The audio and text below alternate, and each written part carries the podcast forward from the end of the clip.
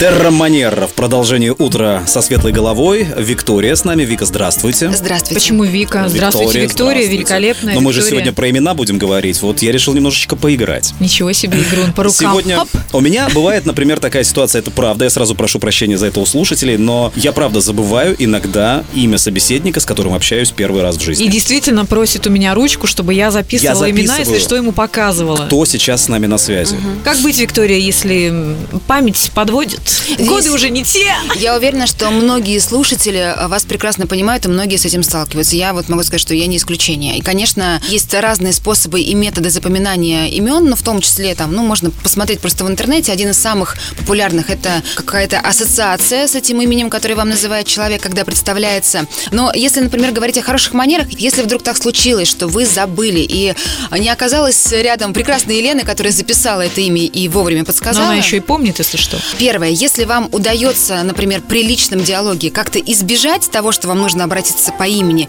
лучше избежать. Но То если есть уж вы выкать. просто вежливо, вы и спокойно. Здравствуйте, Не- вы не подскажете мне, я прошу прощения, Да. конечно. Как вас зовут вообще? Кто вы? Это очень дерзко, конечно, так.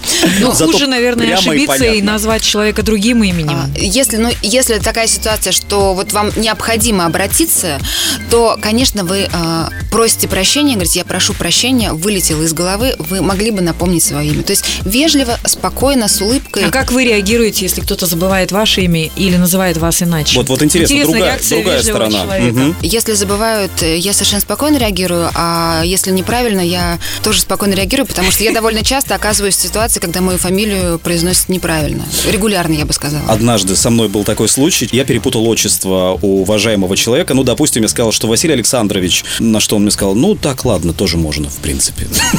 Хотя на самом деле был Василием Андреевичем.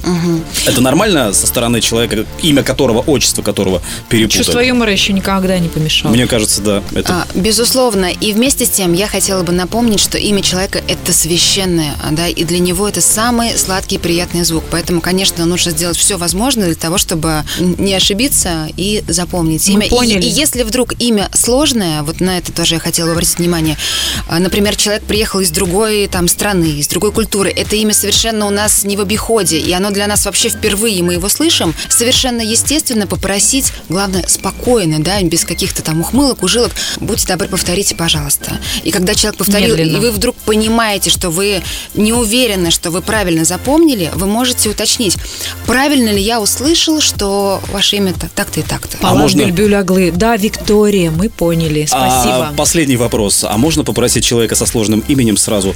Можно вас называть покороче как-нибудь? И если как, то, вернее, если можно, то как? Я бы не рекомендовала так делать, если вы не хотите испортить отношения, конечно, с человеком. Отлично, спасибо. До свидания, Виктория. До новых встреч. Вера.